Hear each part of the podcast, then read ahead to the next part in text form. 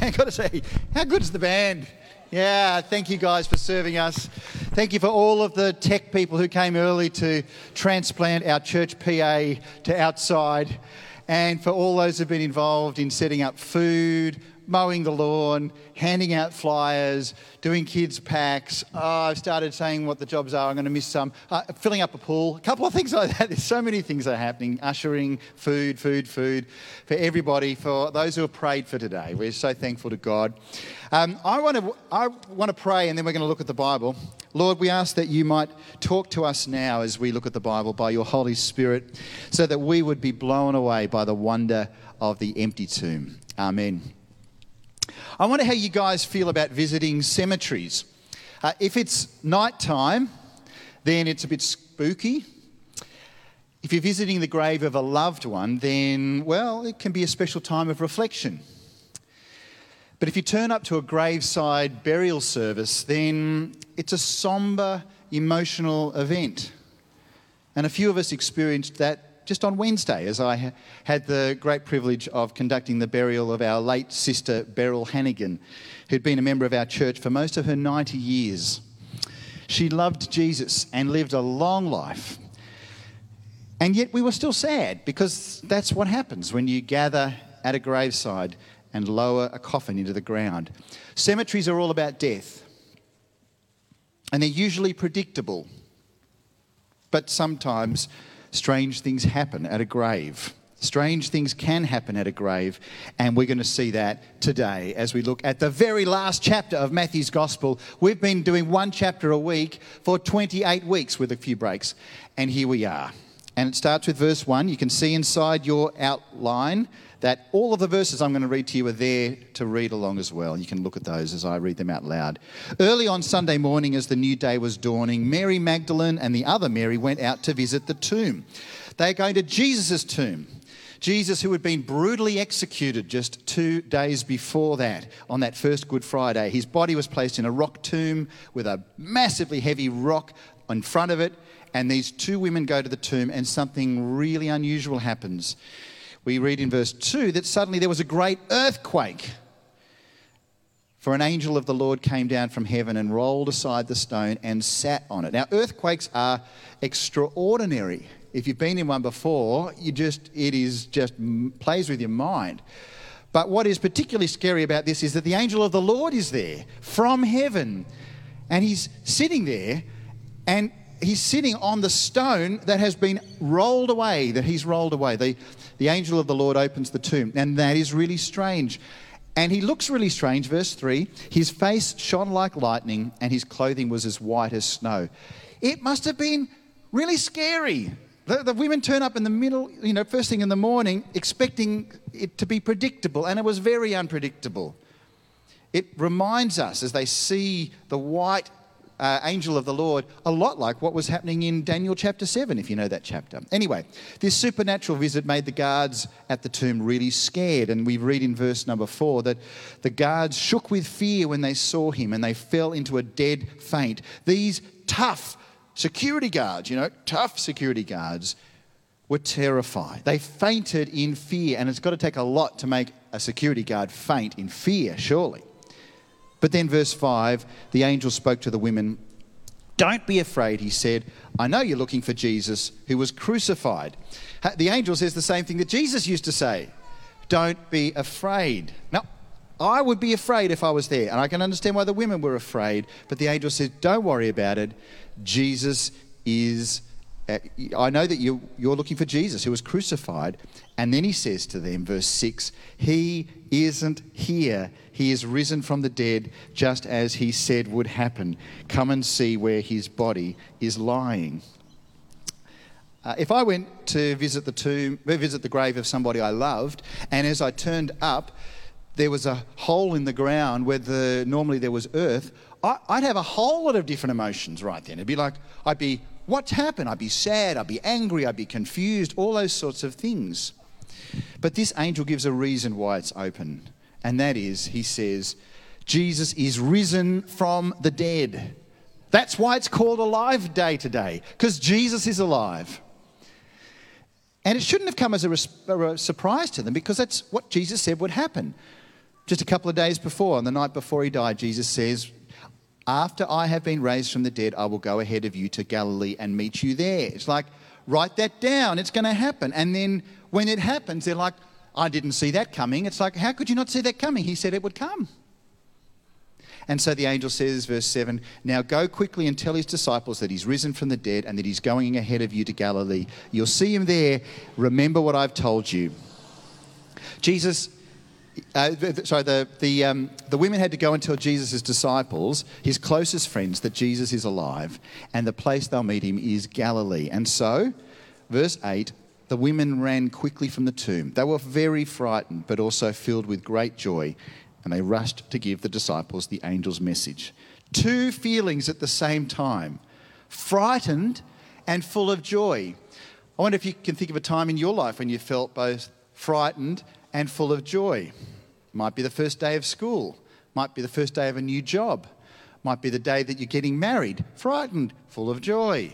Maybe the first day of retirement, maybe the day you're about to go on an epic long journey or make a major financial decision that's supposed to be a good one. Frightened and full of joy. But then, verse 9, as they went, Jesus met them and greeted them, and they ran to him, grasped his feet, and worshipped him. Jesus was there. I mean, this, is, this would mess with your mind. You've seen him on the cross in agony, disfigured body, and you've seen him be taken down from the, from the, from the cross. And now there he is saying, Hi, hello. It's just like, this is wonderful. Wonderful. Jesus there greets the women. Hello, Mary. Hello, Mary. Like, wow. And what they need to do at that stage is worship him because he is God. And they go and they grab his feet. And why do they grab his feet? Maybe say, don't go anywhere. or maybe it's just they're worshipping at, his, at, at the lowest point of who he is. Just that they just need to be there with him, to touch him. But then Jesus comforts them. He says, verse 10, don't be afraid. Go tell my brothers to leave for Galilee, and they'll see me there. Same things again. Don't be afraid. There's a lot of afraidness happening in the Bible, right? And often Jesus is the guy that says, Don't.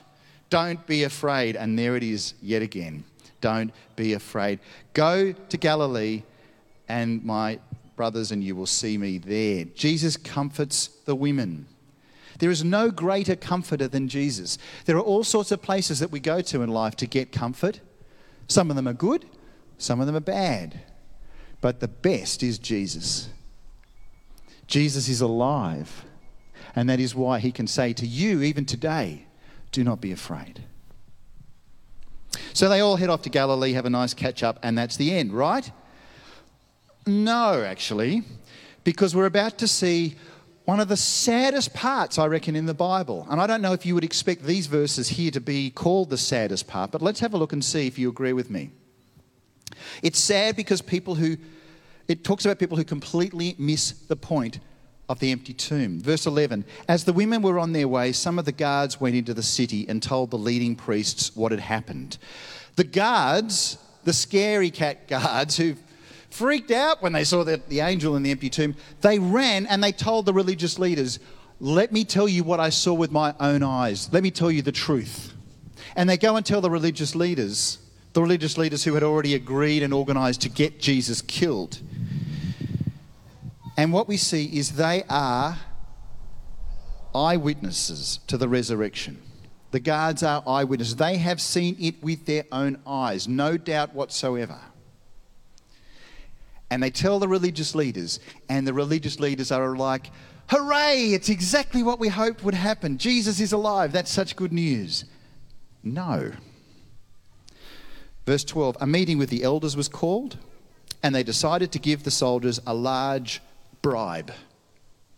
Not the greatest moment of integrity, really. You get together the most senior spiritual people of Israel, and they decide they need to bribe some guards so that they will lie. Pay the cash, get a lie. It's pure corruption. So, what do the religious rulers and the soldiers want? What do they want the soldiers to do? Verse 13 You must say, Jesus' disciples came during the night while we were sleeping and they stole his body. They want to say they fell asleep on the job, which is a bit weird, I've got to say. Uh, because if you fall asleep on the job when you're a guard, you don't just sort of get a warning or a second warning or a third warning and then please don't come back. You may lose your head over it. But the Jewish leaders say, verse 14, if the governor hears about it, we'll stand up for you so you won't get into trouble. I love this. The, the leaders who say, we want you to lie, then say something to them that's really important. Oh, trust us. It's like, really? really? So, anyway, the Jews offer the money to make the guards lie. What would you do? It's a big question, really, for us all. What will we follow in life? They've been offered a truckload of money to be involved in the greatest conspiracy in history. But if they take the money, they have to lose their soul. Because they can't for a second say, Well, I'm actually going to believe in Jesus who was risen from the dead because, oh, it didn't happen. They are the very source of the truth, and they have to decide will I take the money or will I take the Messiah? Will I love the money or the Messiah? And this is not the first time this decision has had to be made, and it continues to be made. Millions and millions of people have to make that same decision. Will you love the money or will you love the Messiah? And here's what the guards did, verse 15. The guards accepted the bribe and they said what they were told to say, and their story sped, spread widely among the Jews, and they still tell it today. They sold their soul for the greatest lie in the universe. They saw the most important single event in the entire history of the universe, and now they're going to lie about it. And they're going to take others down with them to hell because they're lying about the only way to get to heaven.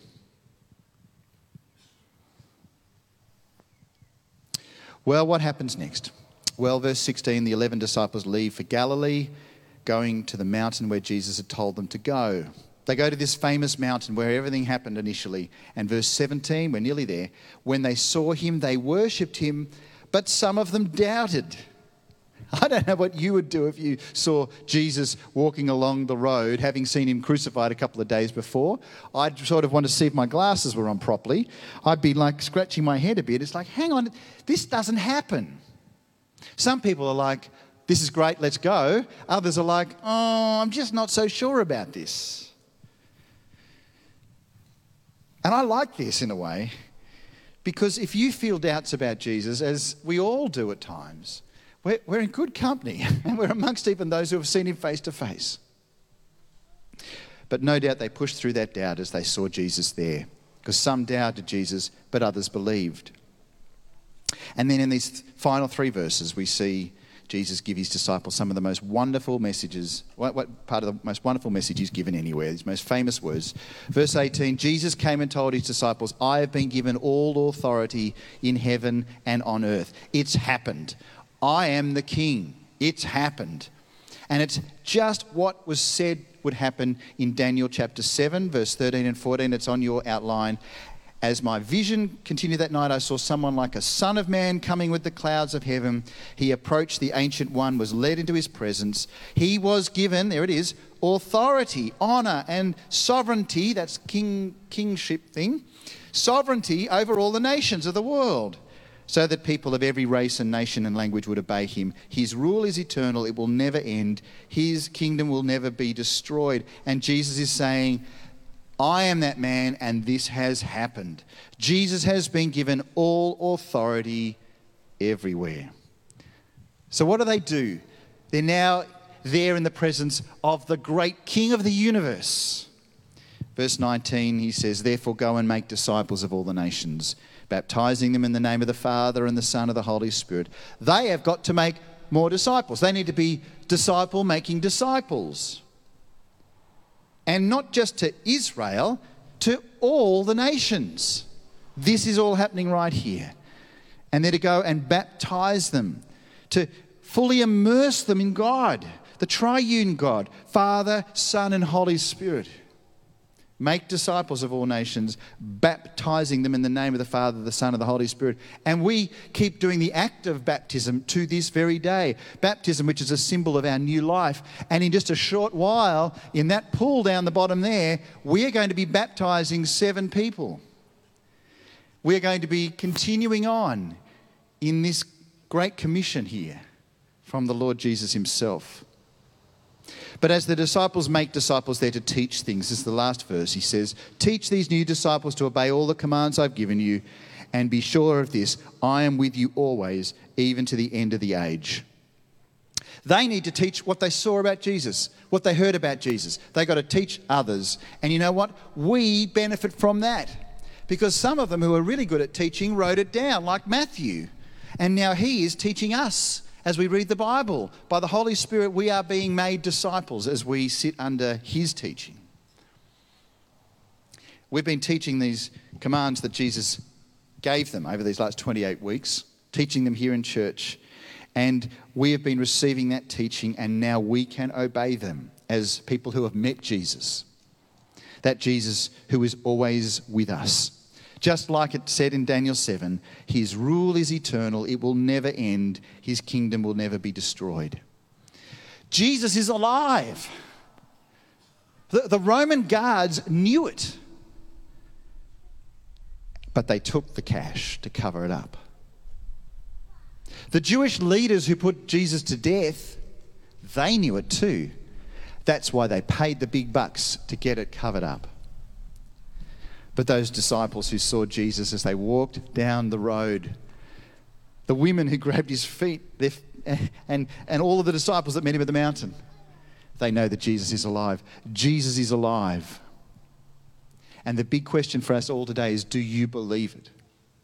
Because if Jesus is alive, then everything is different. Because we have certainty for eternity. Because Jesus is with us even to the end of the age. Who can save the day? Take our sins away. Who can rescue us with, with mighty power?